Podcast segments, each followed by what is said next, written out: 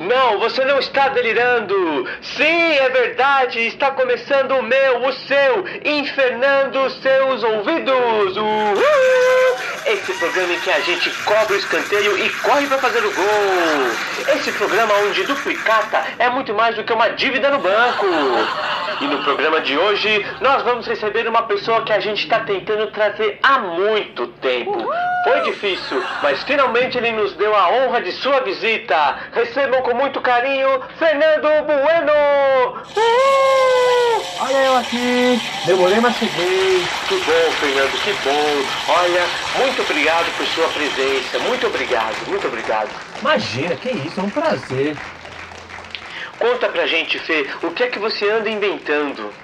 Ah, eu tô inventando perguntas, questões, questionamentos. Ó, momento de reflexão, hein? Ah, meu, eu acho que é importante às vezes a gente dar uma desacelerada na vida e olhar o mundo à nossa volta, né? Com um pouco mais de atenção, eu acho, né? Com certeza, Fê. E qual é a questão que tem tirado o sono de Fernando Bueno? Cara, vocês repararam? Já pararam pra pensar na quantidade de coisas que já foram inventadas e que ficaram obsoletas rapidamente? Black Mirror no divã, hein? Que sofisticado. Mas pensa só, o bip, por exemplo. Nossa, foi longe, hein? Não, eu lembro que quando ele surgiu, uau, era tipo, mano, era muito high-tech, era tipo, sei lá, um, uma pochete eletrônica. Verdade, a gente via aquilo e pensava, meu, aonde é que a humanidade vai parar? Vai parar de fabricar o bip. Ai, Cadê? Cadê o bip? O bip sumiu. E a pochete, Fer? A pochete continua firme e forte. A pochete no Brasil é que nem a ditadura. Vira e mexe tem um tiozinho ameaçando trazer ela de volta. Queima, Jesus! E o palme top, hein? Ah, o Palm Top. O Palm Top veio, saiu e até agora eu não sei se ele era um mini notebook, uma agenda eletrônica moderninha ou uma calculadora científica da Cássio. E o pior é que eu acho que ele era tudo isso, Ferbs. E mesmo assim conseguiu se tornar desnecessário. Olha, parabéns, viu? Parabéns. Ô, Fê, e o Blu-ray, hein? O que a gente pode dizer sobre o Blu-ray? Cara, é difícil, hein? Vamos, vamos fazer um minuto de silêncio em respeito às vítimas do Blu-ray? Todas essas pessoas que compraram esse negócio achando que estavam dando um passo enorme em direção ao futuro. O cara no caixa da Saraiva se sentindo Neil Armstrong. Um pequeno passo para o homem, mas um salto gigantesco para chega Netflix. O Blu-ray passou tão rápido que o infeliz não consegue nem terminar a frase. Quando ele viu, não tinha mais Blu-ray. Netflix, mas que porra é essa? O cara fica blue de raiva. Um minuto de silêncio também pra sua piada, hein? Que essa aí foi horrível, hein? Peço desculpas a todos. Ei, Fê, mas eu acho que é esse o problema com as tecnologias, né? A gente nunca sabe o que está por vir. Exatamente. Pode ser um avanço ou quem sabe o próximo cringe. É que nem religião. Religião? Religião?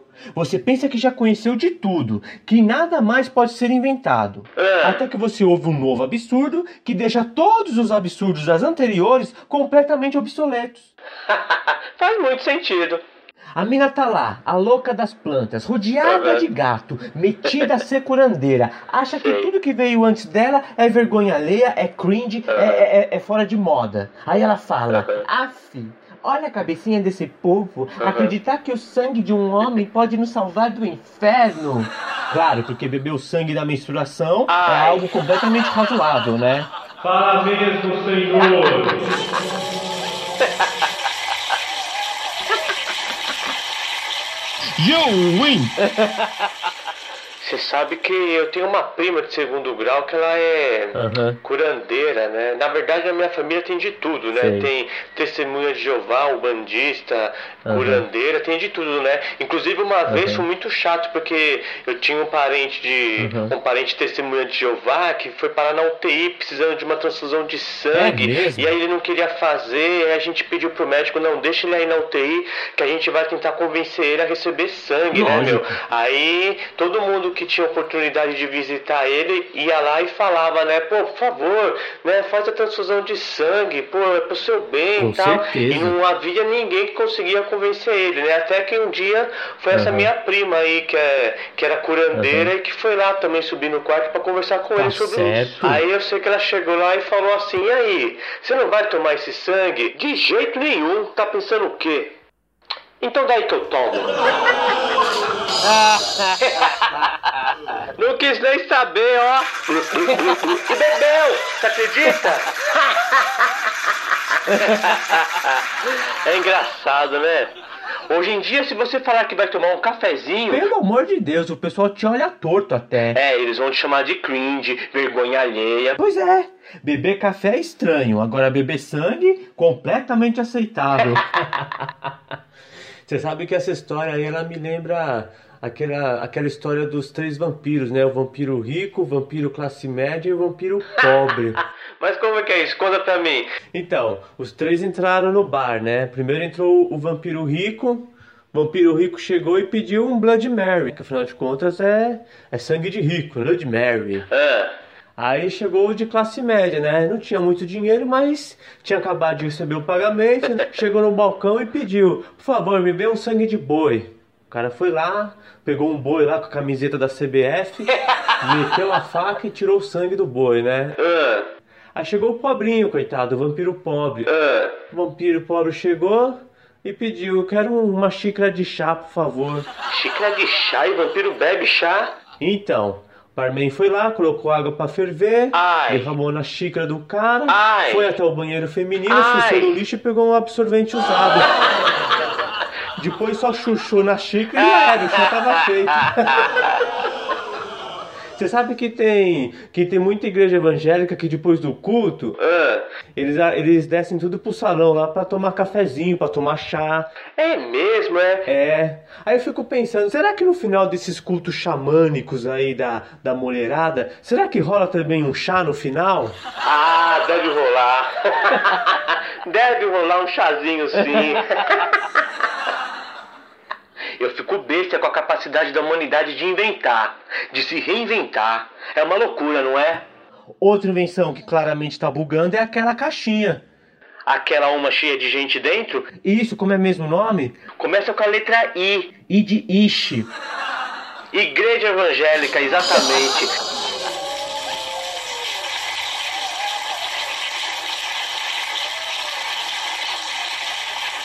Essa caixinha é tão perigosa quanto a caixa de Pandora. Será? Claro.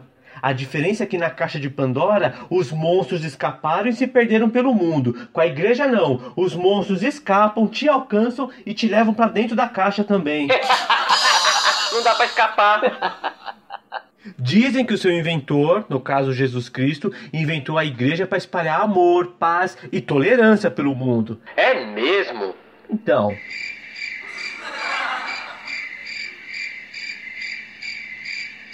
vamos continuar no aguardo aí, né? Às vezes é falta de rede, Fê. Pois é. Mas uma hora o sinal volta e isso daí acaba funcionando, não é possível. Talvez fosse o caso da gente chamar um técnico. Aliás, Jesus podia abrir uma chamada, não é? Ele podia chamar todos os evangélicos já de uma vez. Ia ser uma chamada e tanto, hein? Não precisa nem resolver, Jesus. Só chama, só chama que já ajuda muito.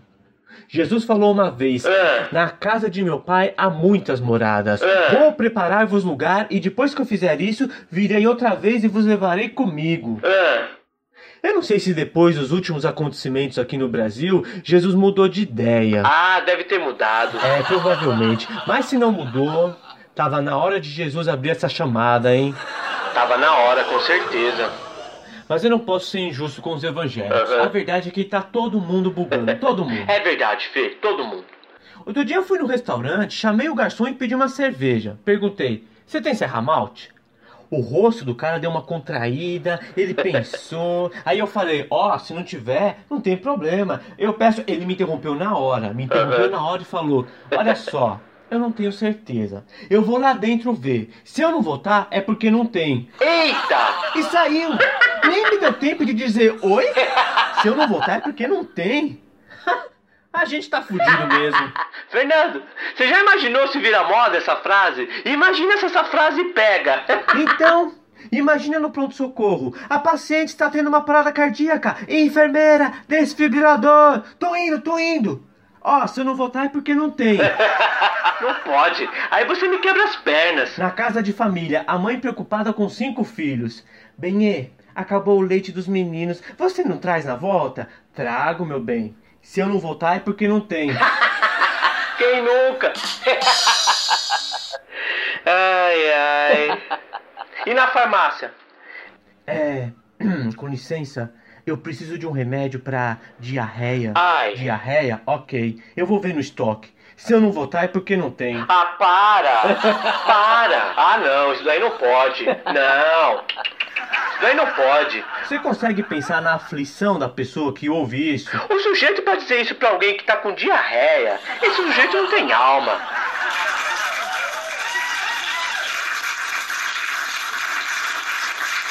Como é que você fica? A pessoa com diarreia não pode se dar um luxo de esperar por uma pessoa dessa. Mas nunca. A pessoa quando diz eu tô com diarreia é tipo a mesma importância de alguém com infarte. Vou ver no estoque se não voltar é porque não tem. O cara me demora Que fossem seis minutos. seis míseros minutos. Você acha que isso tem alguma chance de dar certo? Ele volta e tem uma surpresa. Tá aqui o seu. Eita. Mas o senhor não podia segurar um pouquinho, não? Você responde o quê? Coloque-se no lugar do coitado. Eu, eu não sabia se você ia voltar. Como é que eu ia saber? Eu tenho as minhas urgências. Isso daí é ser desumano. Com certeza.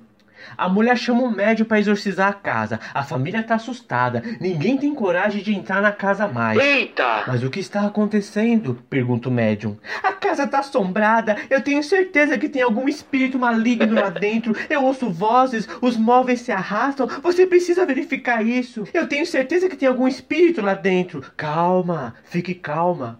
Pode deixar que eu vou lá dentro e encontro esse espírito. Obrigada.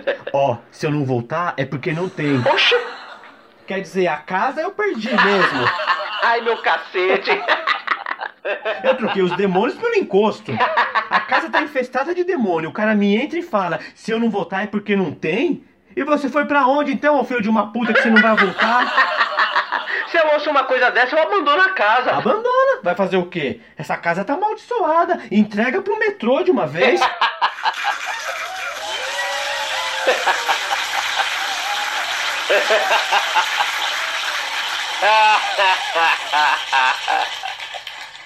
Pastor, o senhor precisa orar pela minha filha. Ela tá cheia da sensualização. Ai. Ela só pensa em sexo, lascívia e luxúria. Ela deve de estar possuída. Ai! Amém, irmão. Deixa comigo. Amém, irmão. Você fica aqui enquanto eu vou na sua casa verificar Oxi. se ela tem ou não tem um demônio da safadeza. Se eu não voltar é porque não tem. Eita! A menina não sei, mas com certeza esse pastor tá com o espírito da safadeza. Tá mesmo, Senhor. Mas deixa eu perguntar, Fê, que agora pintou uma dúvida aqui. Manda. E quando Jesus subiu aos céus, Ah. você acha que na hora da ascensão ali, Jesus ia meter um caô nos discípulos? Ah, meu, se os discípulos fossem evangélicos, eu tenho certeza que a história ia ser outra. Ah, Como assim, Jesus? O senhor vai subir aos céus? Vais nos deixar? Calma, calma, eu volto logo. Na casa de meu pai há muitas moradas. Ah, promete? Ó, se eu não voltar é porque não tem. pelo menos você não se compromete, né? Com certeza.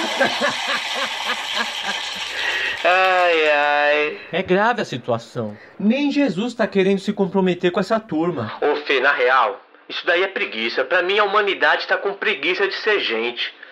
Você sabe que um dos provérbios mais famosos do rei Salomão é aquele que diz: Vai ter com a formiga, ó preguiçoso. Nunca na história da humanidade um provérbio foi tão atual. Com certeza, exemplos não faltam. A pessoa me entra no mercado para comprar frutas e me volta com uma bandeja de bananas descascadas. Eita! A pessoa desistiu, não é? Não querer descascar uma banana é tipo masturbação tântrica, né? Você não faz nada, só espera acontecer. E a pessoa não atina que é possível que essa merda dê muito mais trabalho. Tô falando da fruta. Ah, bom. Eu já ia perguntar.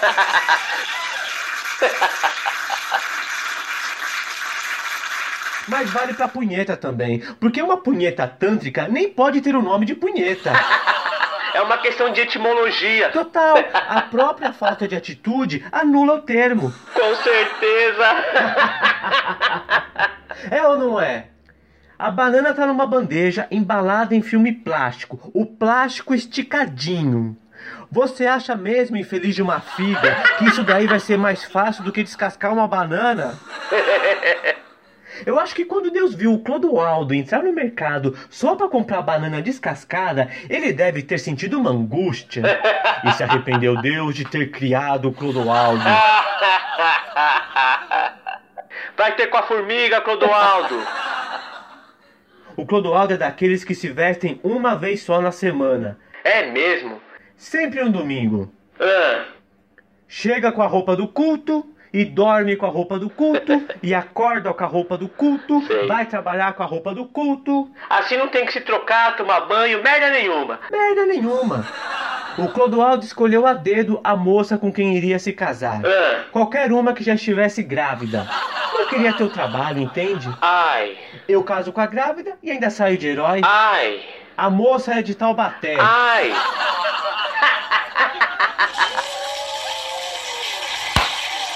Parabéns, Clodoaldo. Parabéns. O Clodoaldo, quando pega o metrô, é genial. Na fila do bilhete, ele fica lá, com aquele olhar de peixe morto. Ninguém sabe se ele tá pensando em alguma coisa ou não. Aham. O cara atrás dele já perdeu a conta de quantas vezes o cutucou porque a filha tava andando. Vai ter com a formiga, Clodoaldo. Mas o Clodoaldo é prático. Ele pega a fila uma única vez na semana. Pelo menos isso. É por isso que ele compra vários bilhetes de uma vez. Quem diria, hein? 12 bilhetes, por favor. 52,80. Valor quebrado. O Clodoaldo já estava cansado de saber o valor dos 12 bilhetes. Mesmo assim, ele deixou para procurar as moedinhas soltas na mochila somente na hora em que foi realmente atendido. A fila da bilheteria nunca foi tão longa. Vai ter com a formiga, Clodoaldo. Finalmente ele encontra as moedinhas.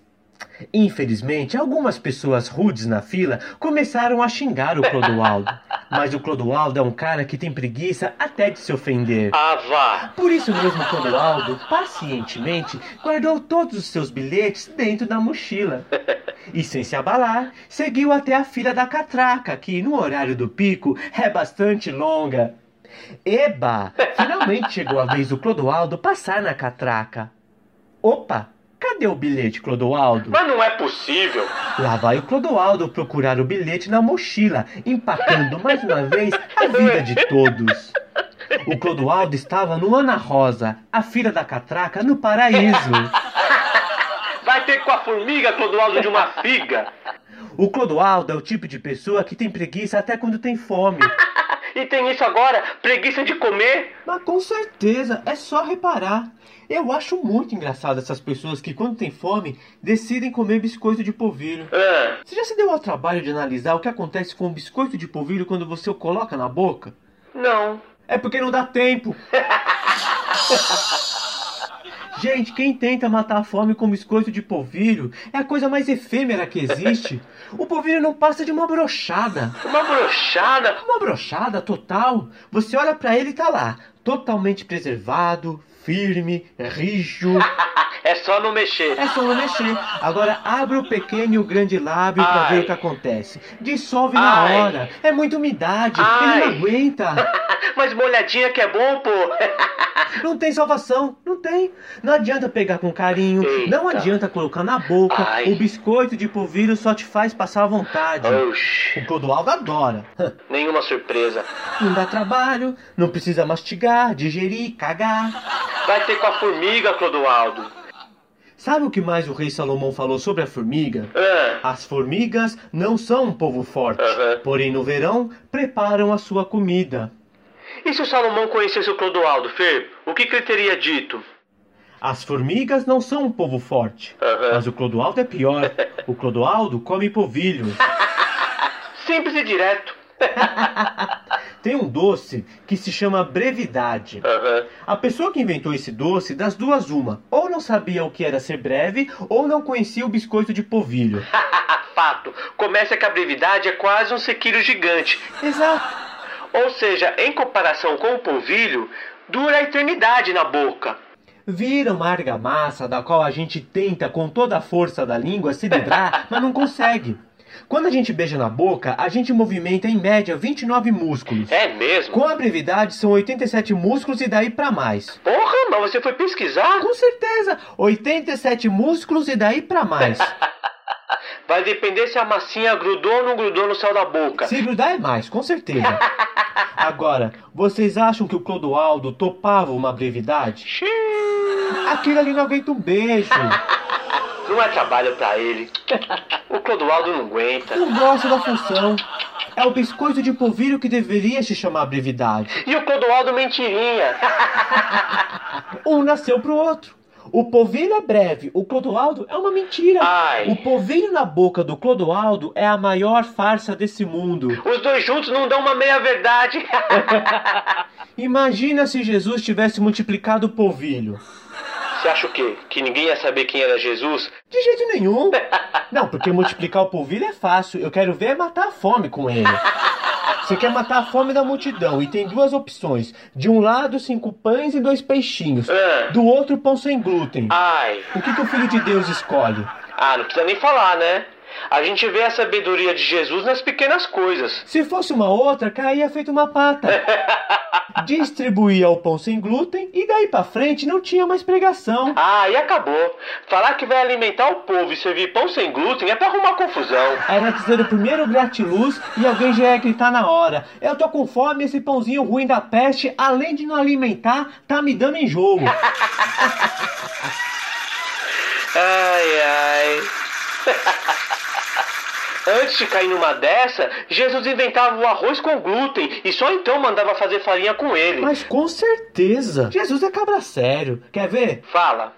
A multidão faminta seguindo Jesus. Aham. Seus discípulos avisam: Mestre, o lugar é deserto. Despede a multidão para que vão pelas aldeias e comprem comida para si. Aham. Nisso chega Felipe, um dos doze, trazendo o menino. Jesus olha para o menino que tinha um saquinho na mão e pergunta: Menino, o que você tem aí? Biscoito de polvilho. Quer? Jesus toma o pacote das mãos do menino e, elevando sua voz aos céus, diz: Pai, graças te dou por essa oportunidade. E virando o pacote de polvilho no ar, Jesus joga fora todos os biscoitos da criança. Não, pera, eu ia comer isso daí, Jesus! E Jesus pergunta: Qual é o seu nome, menino? É Clodoaldo? Ai. Vai ter com a formiga, Clodoaldo?